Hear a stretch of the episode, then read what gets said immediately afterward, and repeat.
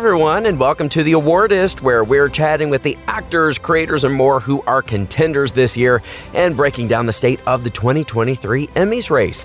I'm Entertainment Weekly executive editor Jared Hall, and this year we're taking a look back at the season so far with highlights from episodes featuring Christina Applegate, Helen Mirren, Dominique Fishback, Daniel Radcliffe, Ayo Edebiri, and more. So let's get to it, starting with our first episode of this new season featuring House of the Dragon star Paddy Considine. Now, he told me that executive producers Ryan Condal and Miguel Sapochnik offered him the role because they wanted his sensibilities to shine through in King Viserys, a guy who's trying to maintain calm in his kingdom, even in the midst of his grief over his wife who died during childbirth and during his own failing health and impending death. I wondered if there was a specific moment that he thought exemplified the king's heart and true character. Have a listen. There was a few. Mm. It, you know, and I, and I only say that because I've had a strange journey with acting. You know, and there's times that I've wanted to quit acting mm. because I've never felt good enough as an actor. But I was always searching for something. Something kept me in the game and and wouldn't allow me to quit. Um, and and I just wanted to sort of transcend. You know, sometimes you go, I just want, I want to touch the gods too. You know, I want to be as good as that guy. Mm-hmm. And there was just whether I was good or not, I don't know, but there was just something about my final speech in in episode eight around the table mm-hmm. and. There was just something about that. Maybe, maybe the best bits didn't even make it into the cut. I, I don't know.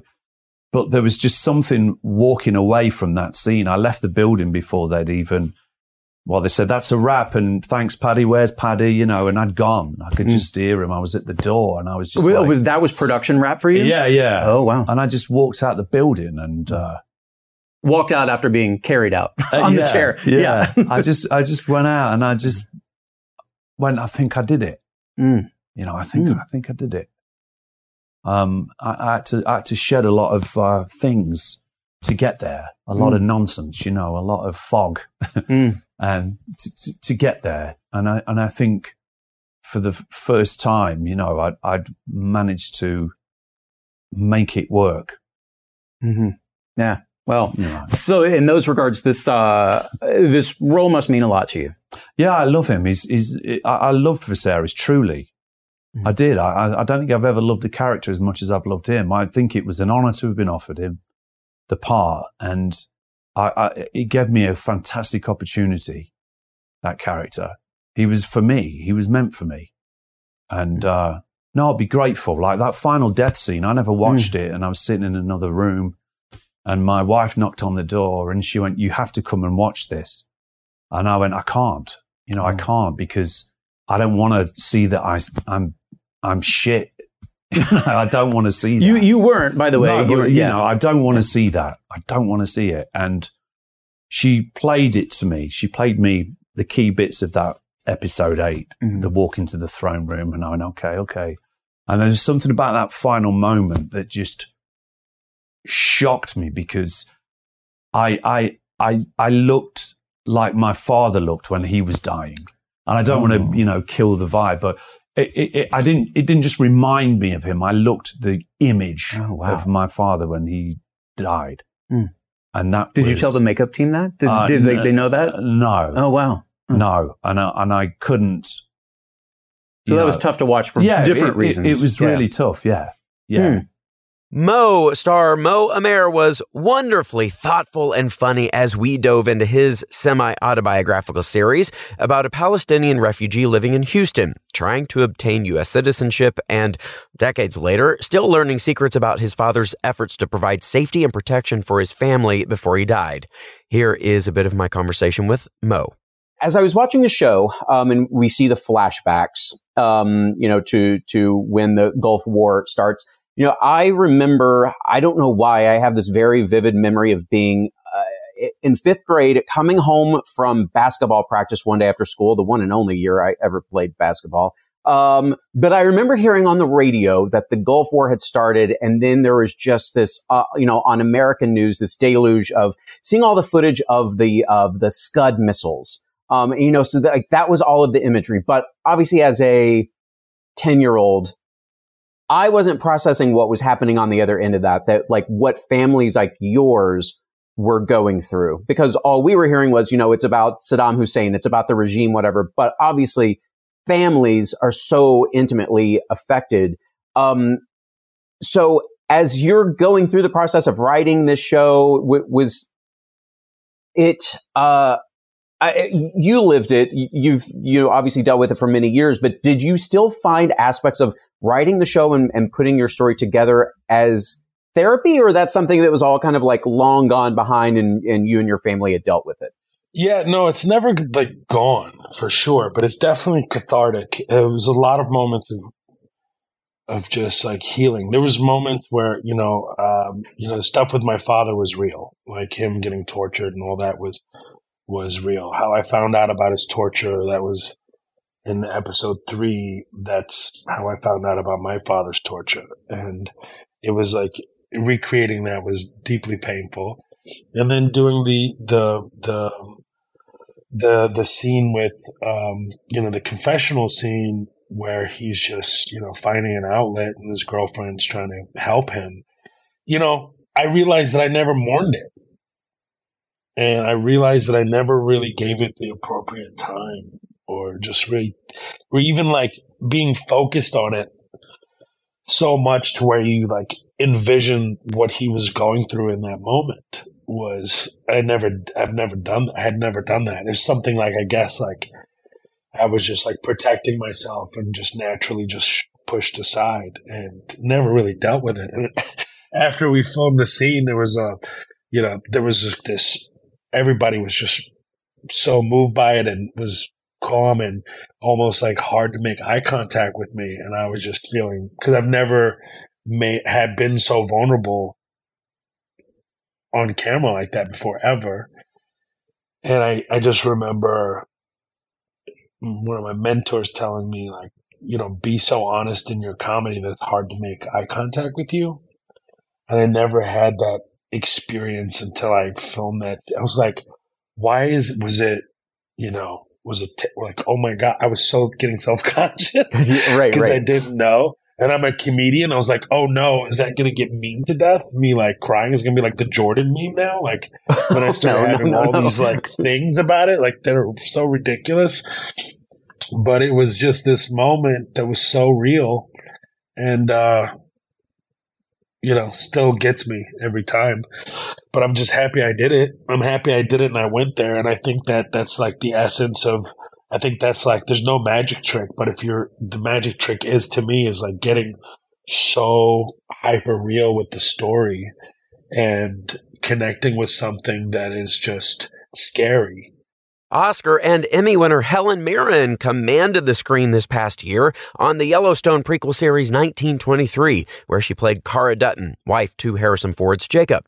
Now, Cara isn't just a housewife. She plays a big role in helping run the ranch, even making deals to protect it when her husband can't. Here is Mirren when I ask how much she considers a character's purpose as part of her process earlier in the series, uh, you're you're writing one to him or journaling as you call it, but not really because that seems too narcissistic. I Mm, yeah, think was yeah. the line.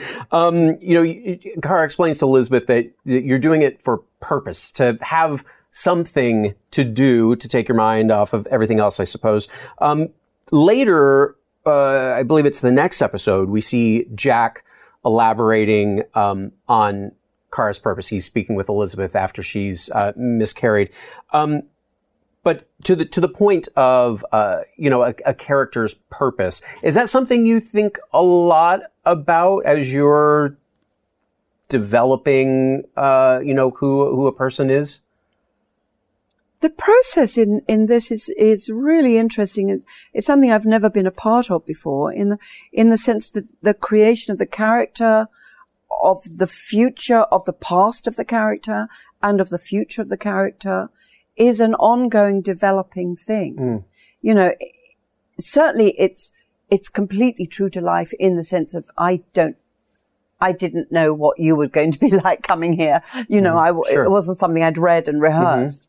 Um, and life is like that. Life is a, is a constant sort of, um, improvisation and, and a surprise. And, And so I love that element in doing this kind of work, not knowing what's coming down the pipeline, because it seems to me that's how life is. Yeah. Um, and it beca- but in, in, in terms of acting, it, it does become a sort of extraordinary adventure of, of, of creativity as you go along sort mm-hmm. of thing. You can't, um, uh, you can't come to this sort of work with, with a very clear cut dis- decision about this. It's going to be like this. And, mm-hmm. um, you have to be open and uh, to, to, to changes and, um, you know, mutability, if you sure. like. Mm-hmm. Um, well, it makes sense. I mean, and, and of course, very different than something like the Queen, where you know Queen Elizabeth. Oh, very purpose. different. Absolutely, yeah, absolutely. Yeah. Her, her purpose was that's a perfect analogy to yeah. you know, knowing her history, mm-hmm. who she is. We know what she sounds like, what she looks like, what she walks like, um, you know, her clothes, the, mm-hmm. The, order in which she puts her clothes on, you know, mm-hmm. um, and, and, and what her future will be, right. you know, down to the coronation. I mean, not yeah. the coronation, the, the, the, you know, the funeral. Right, right. Everything mm-hmm. planned. Yeah. Cara is the absolute opposite. Nothing is planned. Yeah. Nothing is planned. Yeah. Well, um, here's something I wonder if this was planned or if it's something else that we will learn. Uh, Cara and Jacob have no children.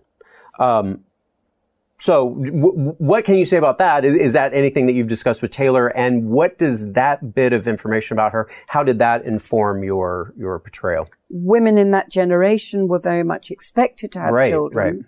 Right. Um, women, maybe of all generations, are always sort of expected mm-hmm. to have children. And a lot of women don't have children mm. for whatever reason. Um, you know, whether nature has stopped them, um, their, their own bodies have stopped them. Mm. Um, certainly in that era, you know, you go to any um, uh, cemetery and it's full of children. Right. Yeah. Um, from, you know, from six months to sort of 11, 12. Mm-hmm. Um, and especially in the first five, four or five years of life. So many children died. So many women died in child, childbirth, mm. incidentally.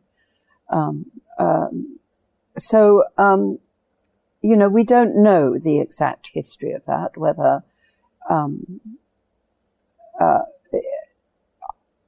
I don't think it could have been a choice as such because mm. you get the sense that, that she and Jacob had a sort of were very sexually in love with each other mm. and, and, um, you know, I- enjoyed that. But I, I also get the sense that they enjoyed their, when it became clear that they were not going to have children, the freedom that that gave them to pursue their lives in a different way. Mm-hmm. mm-hmm. Um, I, I, think it's, it's, it's sort of evident. You don't, I don't think, and I don't have children, um, and I don't have this sense of loss in my life at all, mm-hmm. I have to say. Mm-hmm you know, I don't have a sense of grieving with the fact that I didn't have children. Mm-hmm. So I guess to a certain extent, I'm putting myself into Cara on that level. Mm-hmm. Yeah. Well, and of course, she did become a, a surrogate mother. And to, she becomes to a surrogate nephews. mother, absolutely, yeah. very yeah. much so, and mm. and a, and a fierce supporter of the family. Yes. Um, as I am within my family, incidentally, mm-hmm. you know. Mm-hmm. On the CBS sitcom Ghosts, Utkarsh Ambudkar and Rose McIver play the owners of a small hotel haunted by ghosts of past residents. Rose's Sam can see them, Utkarsh's Jay can't. And it certainly complicates how those scenes are filmed, as they explain to EW editor in chief Patrick Gomez. Walk me through what it's been like to navigate how to film these scenes multiple ways with, with different numbers of people involved.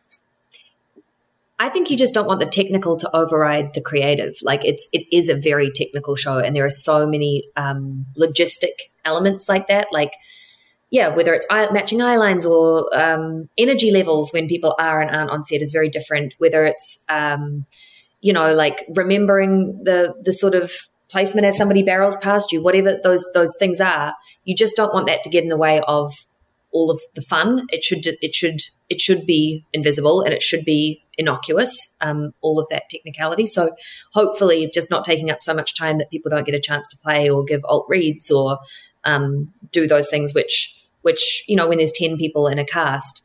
not very many people. Like we have the most patient group of an ensemble who might have one line in a scene and have to do all of everything with everybody every time. And it's it's um just making sure that everybody feels like respected to get their chance to do like their fun bit, basically. And to to that, I think, and Rose brings it up often. We preparation is key for a show like this, and we are we have benefited greatly from our directors being extremely prepared. Mm-hmm. Our DP, our crew, our camera department, everybody kind of knows how to shoot the show. We have we have um, Ghosts Pass, and then in French, Sans Fantôme, which is ghostless. Mm-hmm. We sort of know what angles we're getting. The our um, Daniel and um, Simone, our A camera op, they know exactly where to go and where to shift, and it's um it's really a testament to the preparation of our directors. Um, yeah. that, that we get as much done in the short amount of time that we have. I agree. And for all those, all of those, like the camera operators, the sound designers and operators, it's like there's so much. Um, when something's technically challenging, actors can be the people who are like least impacted by that. And you know, there are so many people who are waiting to hear if a line is improvised and do they need to move their boom over and get it in time. And it's like it's hard. It's a it's a challenging job, but everybody seems to have a good time at work. And um, I really think we pride ourselves on that. Is that we we want it to be like a a an environment where all their good hard work goes appreciated, not um not just kind of oh that's just another another job. We're always try, very aware that it's hard to do what they do. Yeah, there's a lot of donuts. Mm. A lot of donuts. We have a lot of donut days and coffee days, coffee truck days. If you have not watched the series Swarm, you should, if for no other reason than star Dominique Fishback. She plays Dre, super fan of a Beyonce inspired pop star named Ni'Jah, whose fan base is known as the Swarm. So when people, be it those she knows or strangers, hate on Ni'Jah, she hunts them down, even in different states, to kill them. But the show is about more than that. She's someone who's in the depths of grief after her best friend and adoptive sister Marissa gets killed. In fact, that is the character creators Donald Glover and Janine Neighbors met with Dominique to play. Have a listen to how she convinced them she should be Dre. In getting this role, was it an audition process or did you get like a kind of straight up offer from uh, Donald and Janine? Yeah, so I just finished actually filming Transformers. Flew back from Peru. It was like October of 2021. And uh, my team, I was so tired. My team was like, hey, Donald Glover has a project and he wants to talk to you about it. And I'm like, oh, shoot, Donald knows me. That's pretty cool. And he's thought about me for a project. Uh, they told me they wanted me to watch this film called uh, The Piano Teacher.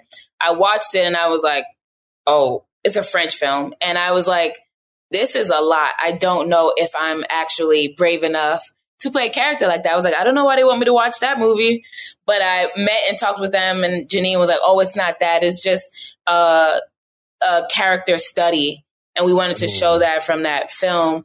Um, and they said, "But tell Dominique which role you want her to play," and they said Marissa. Which is the role that Chloe Bailey oh. ends up playing, and she does it beautifully. They wanted me for Marissa originally, and I was like, after they told me this whole thing about Dre, and I was excited because I was looking for opportunity as an actor to really show just how much I can do and the versatility that I always felt that I had inside. So I was like, oh man. So I told my team after, hey, listen, like, you can tell them thank you. I, I I'm honored, but I, I don't want to play Marissa. I want to play Dre. And my team was like, okay, you might have to fight for Dre. You might have to audition. I was like, if that's the case, so be it. And I got on the phone with Donald and he was like, well, tell me what find my yeah, yeah, right, I was ready. ready. Yeah. Um, but I got on the phone with Donald and he said, well, tell me why. I said, I just don't want to catch up to my own self as an actor. And he was like, well, eh, well, we didn't, we thought of you for Marissa because we're used to seeing you in roles that make you feel very familiar. You feel like somebody that we know, our sisters, our, our friends. And so that's what we automatically thought. But if that's the role you want, that's the role you get. Oh, and oh, I was almost like, what? Wait, that I was on the phone thinking like, did this really happen? Or am I, was he hypothetically speaking? But no, it, it was, it was mine just, just from asking for it. And then I had to think, oh, I don't know what she's doing in the rest of the show. And I got nervous. okay. Well, so that was going to be my next question. How much did you know about her journey before you yeah, said yes. I knew Not everything they told me, oh. but I didn't know how, you know, people could tell you, but you don't know how it was executed. So I knew I had one episode and wanted to do it. And then I got two more and I was like, no, I need all of them. I need all of them. They weren't ready yet. So I had to just kind of trust the process and, uh, ask them to, that I could be a producer on the show because I knew the type of care that I was going to bring, not just to, to Dre, but to the mm-hmm. entirety of the whole show. And, um, they made me a producer and I, I was, I felt emp- more empowered to like speak and like kind of be very clear about what I think and, um, have open conversations about it. Mm. I am like standing up in my head cheering for you. I love that. Thank that's, you so much. So awesome. Do you think in hindsight that telling Donald why you wanted Dre, that there was something in telling him that, that he was like, oh, I, I get it. Right here in front of me, she is kind of exuding uh, traits of Dre. Which is what? That, Which that, well, that there was that there was kind of that um that that like you're you're going after what you want. You you know what I mean? There's there was a certain kind of strength in it almost. I don't I don't know. Yeah, uh, maybe I, I don't know. He he just he said I read somewhere in an interview that he said he recognized that in himself and how he wants to be challenged in his own like acting career.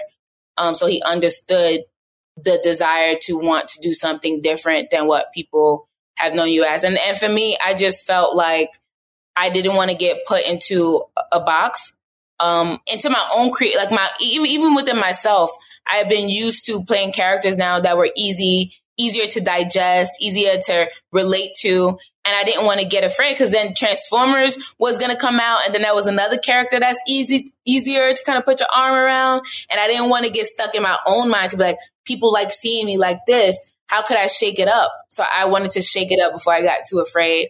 And now that I've shaken it up, I, I hope that that opens many more doors for me to do wild things or whatever it is. Speaking of, there's another wild story at the center of the series Bad Sisters, co created by and starring Sharon Horgan. Now, Horgan plays one of five sisters, four of whom hatch a plan to kill their sister's abusive husband. It's darkly comedic, especially as plan after plan fails. Have a listen. I want to go through this list of some of the kill attempts because um, after a few episodes of watching, it kind of struck me. I was like, there's a little bit of a like a Roadrunner Wiley Coyote dynamic going on. Completely, where they, there is. Yeah. we even reference it in one of the episodes. Yep. You know, it's uh, it's it's so good. Okay, let me go through the list. there was the gas leak, the cabin explosion. Yeah, he was outside trying to use his cell phone. Uh, poisonous food, the dog eats it. Yeah, uh, paintball, the instructor gets shot in the eye instead. uh, drugs nasal spray, tried to drown him in the tub. He wakes up, but then he goes to the boat and falls off his boat. So you're like, oh, okay. And he gets saved. And then I think it's the last one. Becka tries to lock him in the freezer, but it's not. That's him. it. That's it. Okay. So did you have a longer list of things and then you figured out which which ones worked or was it always those? Um, no, we, there was a longer list. I, am trying to remember. There was a, in the original, there was, um, there was a hitman um, they paid someone to to try and uh, kill him. There's definitely a couple of others that have just gone completely out of my head, but I think we just, you know, um, went for the ones that felt like they would be the most fun. Mm-hmm. And um, I mean, the trying to to kill him with the Rohypnol and then um, the the the the almost drowning was um, one of my favorites mm-hmm. because um, we just needed to find ways for them to try and fail really yeah. badly, you know. And, and also for there to be, you know, a pileup of collateral damage like the poor doggy yeah. and, you know, his, his mother. Yeah. That was the worst. That was the one we sort of, um, uh, you know, toyed with the most because mm. we thought, will an audience allow us right. to get away with that? And will they still be on the team of the sisters? Mm-hmm. But they, they were okay with it. They, you know, obviously it was, it was heartbreaking, but, mm-hmm. um, but yeah, they, they let us away with it. I think, I think it was really about, you know, at that point, they wanted him dead so badly that they yeah. kind of forgave, forgave those sisters anything, you know? Well, yeah, because as you're saying that, I'm thinking, I wonder if it's almost a situation of like, you, you, you had kind of earned the ability Yeah. at that point to do it versus like you know the the ask permission you Yeah. know or forgiveness. Well, one of the hardest ones was the first kill Mm. attempt. Because at that point, you, you know, you don't, you're not so fully ingrained in the world or Yeah. the sisters. So you had to see him do something really bad Mm-hmm. to understand why someone like Eva would, would get behind it. You know, she's a reasonable woman. I mean, she hates him, but she's not a killer. Mm-hmm. Right. But, um, you know, that was the tricky thing. Just like, is an audience going to believe that these women would do that? But, you know, it happens. Mm. Yeah. Right. The- and that, that explosion, that was live, practical. You were there, that was it. feeling the that heat. Was our, that was our one go. I was gonna blowing say. up that cabin. We were s hitting our pants. We were terrified it was all going to go wrong. And the guys who we'd employed to do the explosion, they were so laid back. They were just like walking along with their whatever it was, petrol. I don't know. But you know, we were like, No big deal to them." Are you that? They were they were taking their sweet time, and we were like, I was sweating um, buckets because I was so sure it was going to go wrong. We were going to blow this house up to smithereens, Yeah. and something would go wrong, and we'd have to build a new house or whatever. But yeah, we um, it worked, and and when it when it exploded, the the terror that myself and, and Sarah Greene were it was gen- was genuine because you know it was loud and it was hot. Mm-hmm. Ugh, it's such a good show. I cannot recommend it enough. I also can't recommend taking a quick stretch while we take a quick break. We have more awardist highlights coming up right after this.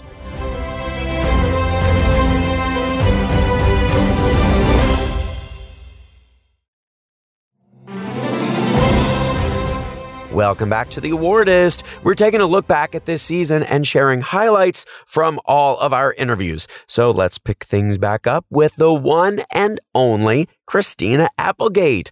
While filming the final season of her dramedy Dead to Me with Linda Cardellini, Applegate was diagnosed with multiple sclerosis, which was already impacting some motor skills, including her ability to stand or walk for long periods. But the cast and crew, she says, were wonderfully accommodating. Here is part of our conversation. Through all of that, obviously, you're you're processing it, dealing with it, learning those kinds I of things. deal with it at all. I had to work. Right. You know, I'm still that- working right. 12 hours a day. And it wasn't until we stopped till it hit me as hard as it has. Oh, okay. So so you just focused on the work, got through that, and then you you dealt with like the real matter at hand. Well, did you find it hard to be funny through all of that? I found that to be my repose, Mm. really. I found the moments where we didn't have to feel that Linda and I could just be silly and make moments that made people laugh, like whether it was on the set or the viewers, it didn't matter, it just made us laugh. Those were my repose. It was my break, it was my breath. Yeah, makes total sense. Been, been there not to that extent, but I, I completely get that. Um, in general, then I will ask you because I, I just think you. Um, not everyone's got this, but you are one of those people. You would probably say like Melissa McCarthy's one of those. Jean Smart. I, I watch you, and I think you're one of those people who understands so innately delivery and tone and timing, and not everyone's got that. So, all of that said, do you find comedy in general easy? No. Just because of the many years you've done it? No. No. It's way harder. Mm. I, I find it way harder because it is, it is, look, I feel that in order to have comedy be effective, that you have to do all the same work that you would do if you were doing Hamlet, if you were doing anything else. You have to have all the, the discipline and the work that you would do for anything else. And then you have to find this weird place where you twinkle above the noise, you twinkle above reality. And if you go too far, you're into sketch. But if you can hit that pocket, you can feel that pocket. And that pocket is like, it's, it's, it really is like science for me. You know, I don't know what it is for anybody else, but for me, I know when I've waited two more seconds to deliver something the way that I have to deliver it, I can feel it fall flat. So I know like you got to get back in, but all the work has to be done. If you're just walking out there going like I'm so funny and it's not it's not effective enough to me for my taste, you know, like yeah. When you watch like Spinal Tap and you know, for years people thought they were actually a band. That's brilliance. Do you know what I'm saying? Like yeah that's brilliance. People were like, "Oh, this band, they did this weird documentary." I remember being in, you know, when it came out when I was a kid. And they're like, "This band, they're really ridiculous." And to know that it was these like American dudes improving, that's genius. That's that is comic splendor as far as I'm mm-hmm. concerned. Betty Gilpin combines comedy, drama, sci fi, a multi genre mix on the series Mrs. Davis. She plays a nun, Sister Simone, who's on a mission to stop a Siri like artificial intelligence. To prepare for the role, she even met with some real nuns. EW critic Kristen Baldwin wondered what misconceptions they were hoping to dispel with the character. Have a listen.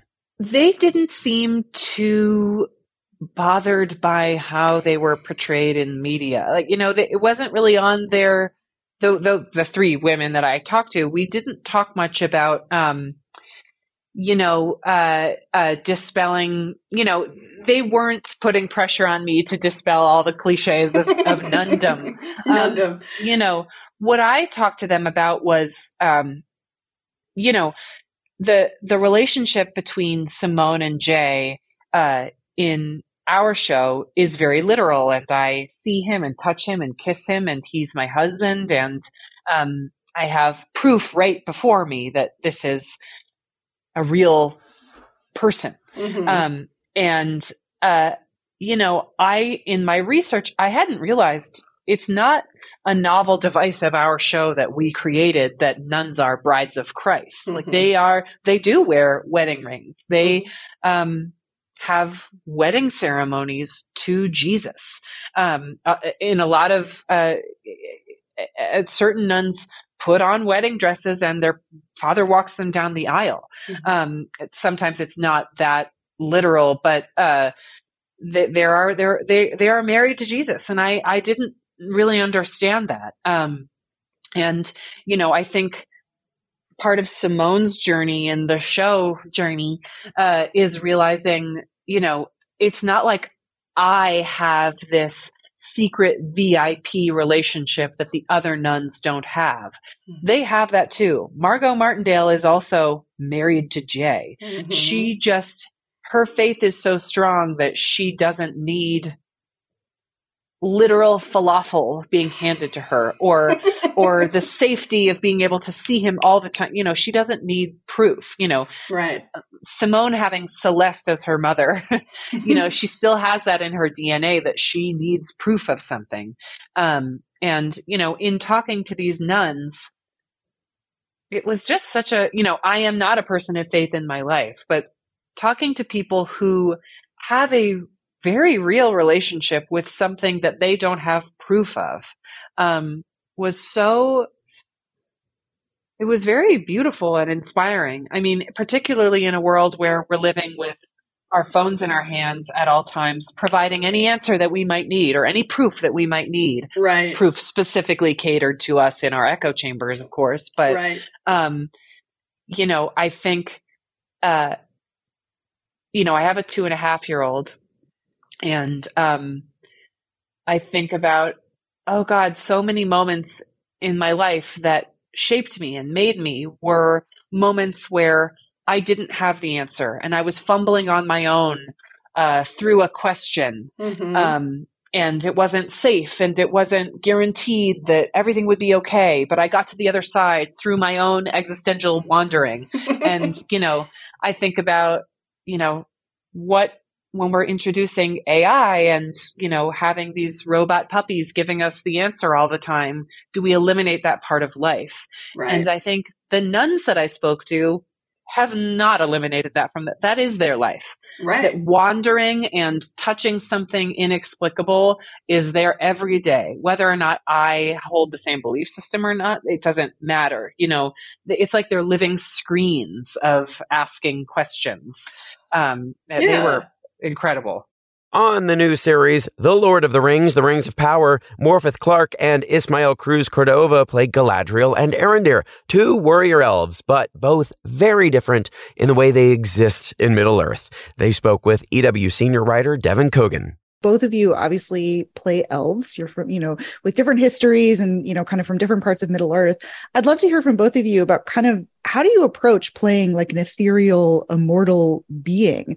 Maybe Morph, I'd love to start with you. I mean, how do you want to approach like the physicality of playing a character like Galadriel? Um, so I think every character in this is kind of don't think any of us as actors can say that this is our thing. It was a huge collaborative experience. We were really lucky that the stunt team were a big part of like our physical selves, obviously, but also we had Lara and Tallulah, who were like our movement um, directors. And we were like discussing, yeah, loads about like what animals they are. And we kind of were like slightly cat like, slightly fox like. This idea that kind of that they're also the big cats were kind of really useful because you know if if an elf cracks they can be really scary but otherwise they're laid back and kind of cool. Um, and also I, what i found really useful was um, thinking about how they see things and how they see light. And lara um, had loads of pictures of crystals with light refracting f- through it. And she was like i like to think that the elves kind of like see a bit like this. So even that when you're just looking at stuff you're thinking god they're seeing so much more than i could. So it's kind of like thinking I, I like to think that they were kind of having a sensory overload of some sorts. Yeah. They I'm- feel and see so much.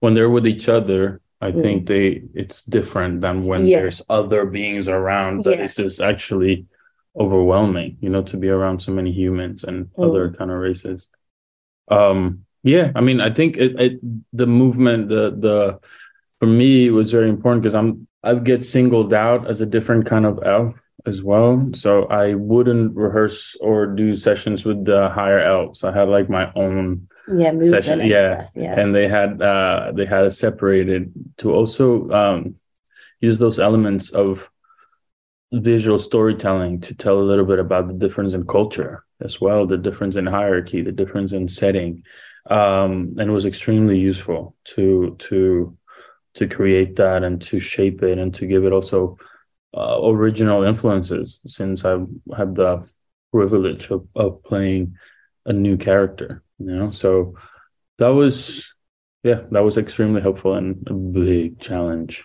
as a as an actor I like thinking of like, do you know when a car's nearly going to run over a pigeon and they don't move out the way until like the last moment? Like that's all relative. Everything's kind of around them, like ooh, Mhm. a bit slower. Yeah. Oh, I love that. no And you know, Ismael, I know you've talked a lot about how you've always wanted to play an elf. You've kind of like had a fascination with this. Like, tell me a little bit about, you know, kind of wanting to craft a character like Arondir and kind of getting to put your own stamp on this wholly original character. Yeah, I mean, I think it's it's there's so many layers to it, um, and I can't separate one from the other. My my my journey towards the role was as much as artistic as it was uh, personal and um, and a visibility. You know, so it's it's all intertwined there, and it uh, and it all impacted how I created my my character. And that wanting to always be an elf was met with a lot of opposition, even when you know I was in my teens, and a lot of uh, feedback that it uh, wasn't the right skin tone to be or skin color right race to be it so that whole journey i say i've been preparing to be an elf for like 20 years uh when i when i come to being in this show and then starting on playing a character that is very close to my heart in terms of his resilience in terms in terms of his um outsiderness um things like the, the overload of of difference the being not fitting here not fitting there and um and a almost blind perseverance. Um i had i had such a such an incredible opportunity to to bring of me inside this very very clear difficult structure Mm. you know that is um I, I think it's very important to highlight how much craft has gone into us playing these roles in terms of acting and and being craftsmen and women um so yeah it was very important for me to bring up myself. It's very important for me to to bring my culture. It's very important for me to bring other aspects of what classic is. Um so what is classic for me is very different from i think uh from maybe people that played the elves before. Mm. so uh yeah i infused it with all of that and it helped uh build a enrich the landscape of what the elves are Ayo Edebiri is having a moment right now. Season two of the smash hit The Bear just debuted. She's starring in the summer movies Theater Camp and Bottoms. She guest starred as Quinta Brunson's sister Ayesha on Abbott Elementary. She wrote an episode of What We Do in the Shadows. A lot going on, but let's specifically talk about The Bear, season one, where her character, sous chef Sydney, came under a lot of pressure in episode seven, which they filmed in one take. On the episode, she found out that a food critic had come through their doors. She messed up their to go service computer system and she, oops, accidentally stabbed a coworker. It was an anxiety inducing episode, and I wondered if they were feeling it while filming.